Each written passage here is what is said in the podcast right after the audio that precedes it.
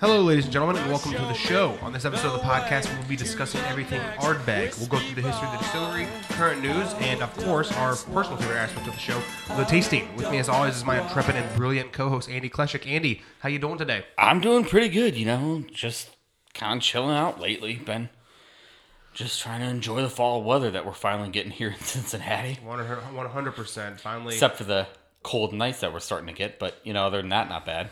right? Absolutely, you gotta enjoy it. As long as you got that fire going, you'll be okay, right? Yeah, exactly. Uh, so this is one that we're really excited about, especially I'm sure you could tell based on you know last week's episode. This one's kind of connected in a sense just because of proximity. Um, so we're really excited about this one as well. So um, why don't we just jump right on in? Andy, tell the folks out there everything they need to know about Ardbeg. Of course. So Ardbeg was it's about one year older than Lagavulin. They were uh, founded a, in 1815, uh, and they were founded in the town of Ardbeg. I don't know if like which one was named first, um, but nonetheless, both are named Ardbeg, the town and the distillery, and they're only a few miles up the road from Lagavulin themselves on the island of Islay, um, like just northeast of them uh, there on like that southeastern tip of the island. Um, and they're in like what is a I guess all of them um, kind of on that southeastern tip are in a uh, like in a part of the islands that's known as the inner Hebrides. I'm assuming that's how you say that. um, group of the islands um, on the southern end of that of the island of Islay.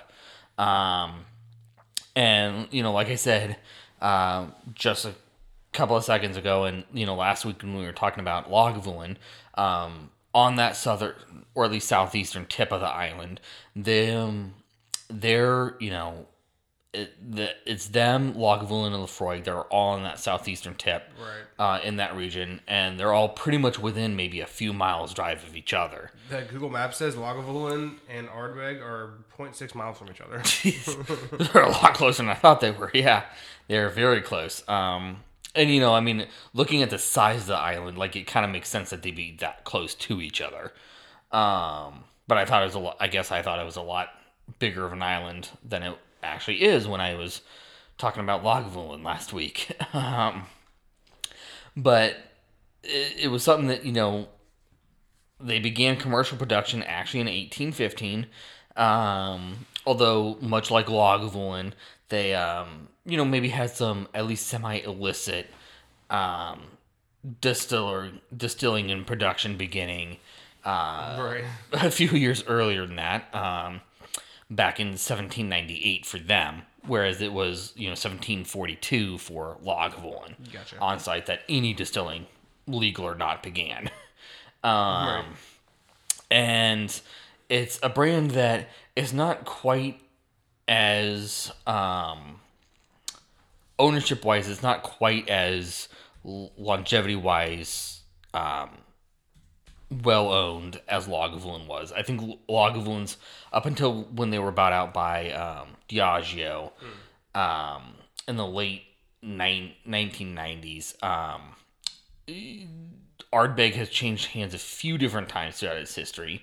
Um, and they actually had a period in pretty much the entire 1980s where at least the production uh, and the actual distillation of Ardbeg was stopped.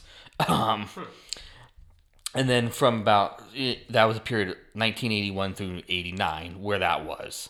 Uh, and then they had limited production from 89 to 96 at which point then like production really began to be ramped up again to what it now is as we know it. Uh, and now i think they're owned by so lagavulin and a lot of other scotch brands i think are owned by diageo. And that's who distributes them. Um, but uh, unlike them ardbeg is actually distributed by louis the um, the brand lvmh louis vuitton moet hennessy that um, you know, if you know any of those names, other luxury goods there. Uh, so they're distributed. I think they're the maybe the only Scotch, as far as I can remember, that's distributed by them instead of Diageo. Um, and again, much like Lagavulin, their name also is derived from um, an old Gaelic phrase, um, Anaird Bag, which means the small promontory. Uh, or at least loosely translated means that. Um, and it's, yeah. And it's something that they're just, their production, at least based on the size comparative to, I'm just going to compare them to Lagavulin here since they're both on the same island and only like half a mile to a mile away.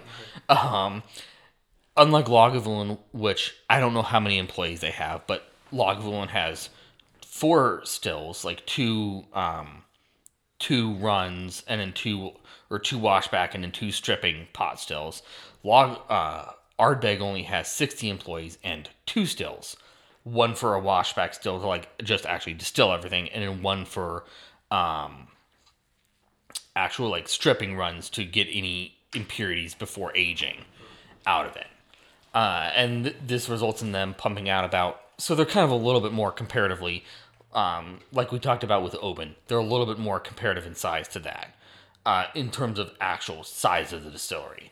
Um, although maybe they're not quite pumping out as much as Oban does. Um, they p- only pump out about, as of right now at least, um, when I typed these up, you know, a couple weeks ago, uh, only about 10,000 barrels of whiskey a year for aging and then bottling.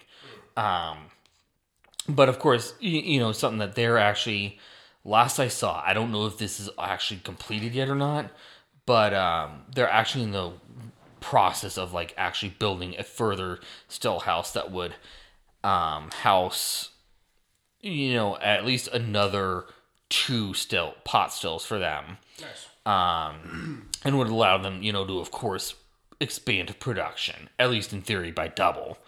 Um, and you know, it's something that you know they've um, you know, been working on doing that for at least the last four years. I don't know if it's complete yet, but at least the last four years since 2018.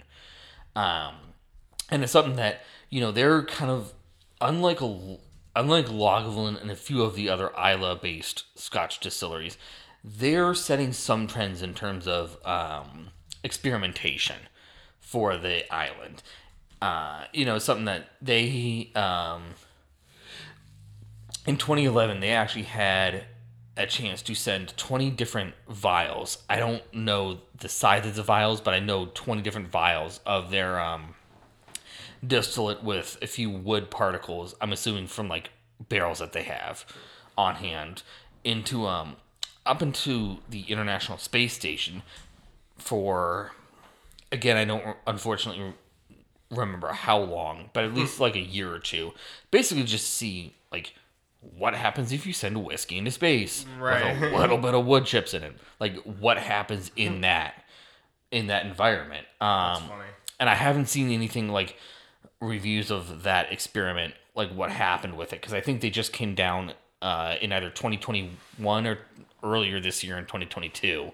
So I haven't seen anything of like w- the results of that experiment, what happened there. Gotcha. Um, but it's something else that they've also done um, in kind of conjunction with their just standard releases that they have.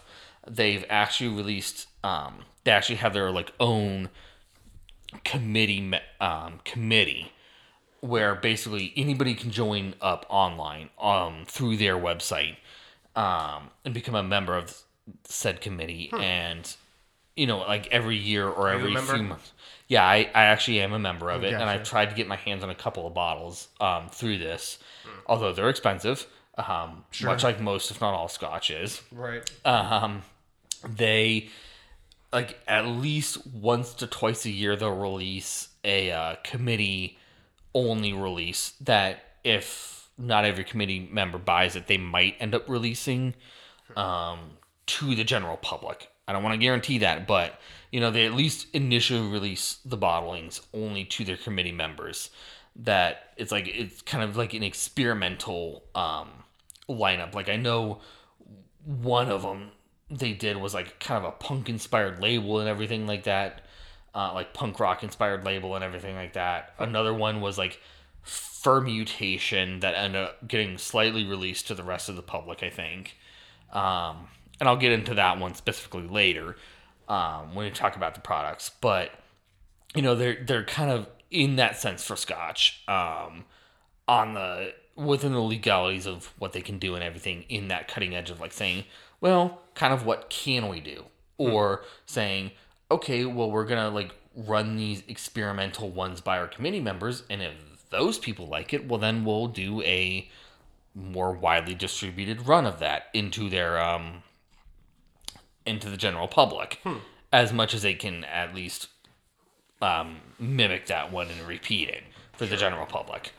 Uh, and that one of their, I think this was their most recent one, or one of their most recent ones that they released in late 2021 or like early 2022, uh, which was called Fermutation, um, which is where it was one that they ended up leaving like the top of the um, like the washback stills open during distillation, uh, like the lids of them, and they ended up li- leaving those open for like three weeks long, roughly.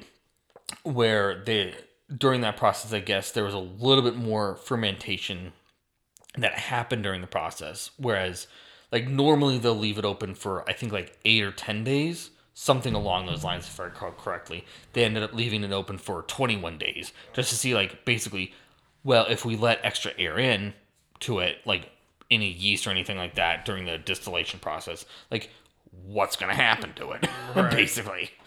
Um, and it turned into one that unfortunately I didn't get a bottle of it um because it was just it, again it was like a 150 200 dollar bottle that I just at the time did not feel like paying for. Right. but it was something that they released to all committee members at the time. Um and you know they definitely won much like Lagavulin as well they've you know won a lot of awards um you know a lot of gold and double gold medals at international competitions.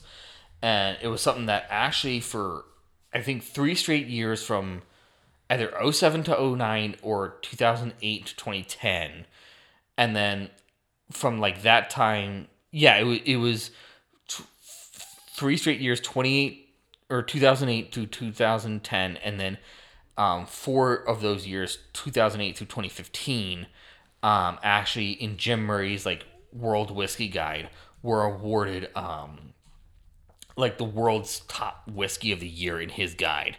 Um, those three straight years, 08 to 2010, and then I think it was 2012 or 2013 that they won the fourth out of those four uh, during that period for their 10 year old product um, that they have. And again, much like Lagavulin, they're they're going to be a single malt Scotch whiskey. Um, so a single distillery, only malted barley in um, used in distillation, all of that, and that ends up going into a few different products that they have. Um, so it's definitely again something that you know, kind of working with some of those limitations that Scotland has. Um, great that they won the award, but that goes into their products, which are their standard offering that you should probably be able to find if if a liquor store has a Scotch section, probably be able to find it there. Is their Ardbeg ten year old, and then they have a um, Ardbeg five year old, which is called Wee Beastie. This is the one we'll be trying today. Um, and that one was released, I think, in 2018 or 2019. Again, another recent release. What's the Uh, price? that one is about 45 50 bucks. So I mean, it's it's fairly cheap as far as scotch goes. Yeah. You know, whereas most scotches priced in that 65 to 80 dollar range at the minimum. Yeah. You know, it's fairly cheap as far as price goes Gotcha. comparatively. Cool. Um, then they also have Ardbeg An Oa, and then they have. I've never seen this one ever released on shelves, even for shipping. I've never seen it. They have an Ardbeg eight year, um, labeled for discussion. Um, then they have a few other like special edition ones, uh, and like the committee editions, and then there are limited editions that they release there. Um, then they have a Corryvreckan and Uigeadail. Uh, that again, if they have like a, if the liquor store you visit has like a more in depth Scotch section, you could probably find at least one of those two. um, if not both. And then they have a Chivon 19 year old, uh, on which they've released four different batches so far to date, uh, as of this recording. And then I have a 25 year old Scotch. Again, one that I've just never seen. Um, not that I've looked out for it, but I've just never seen the 25 year old. Gotcha. And probably would be unbelievably expensive, anyways. Oh yeah, for sure. but they're you know they're a very storied brand. I think this was, I think either this one or Lagavulin might have been the one that I cut my teeth on when I was getting into Scotch Oh, a few years ago, like after I turned twenty one and all that. Yeah, Nice. Cool. You ready to do the tasting? yeah. All right. Andy mentioned the uh, the whiskey that we're going to be uh, trying here today. As always, we're going to go ahead and start the tasting by going with the nose. Ooh, Reminds me a lot of the eight year Lagavulin. yeah, yeah. It reminds me a lot of the eight year Lagavulin. Very very peaty. Yeah, but I mean, I noticed like even Agree. yeah, like even though it's like three years younger, I, I notice, at least from my nose, it's a little bit more smoothed out compared to that Lagavulin eight year old. I would agree with that. Yep. Um, but I mean, you still get like those spikes of like the very peaty, very smoky note, For sure. A little bit more brine in it than comparatively to the Lagavulin eight. Um, Yeah. for me, It's almost like in between the eight and the sixteen, but then it's like actually younger than. Yeah, yeah, well, let's, let's give it a taste. yeah. Cheers. Cheers.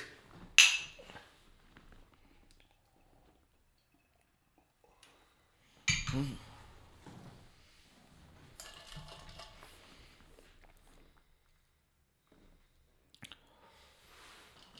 Pretty mellow, not too bad. Yeah, say It's it's not crazy peaty. fairly mellow, not like super peaty. Right. Yeah, but like the smoke definitely for me on the palate and you know in the chest and everything, like that smoky note cuts through for me. Oh, 100%. Yeah, it's like kind of like smoke for me. I'd say it's a very the nose brings a lot more of those like dried cherries, dried plums, something like that, like dried dark fruits there for me.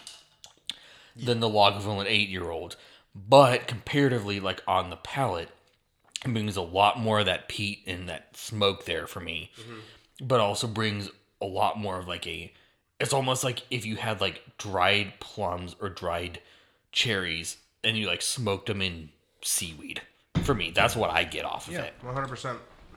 All right, folks, that's it from us this week. Make sure you go over to Apple Podcasts, Spotify, or wherever you get your podcasts. Please subscribe, leave a review, share every episode, and listen to every episode of Distill Discussions on your social media pages with your friends. Uh, follow us on Instagram. We really do appreciate your guys' support. Have a great week. Pour yourself another whiskey, and don't worry, America. We'll be here to drink with you next week.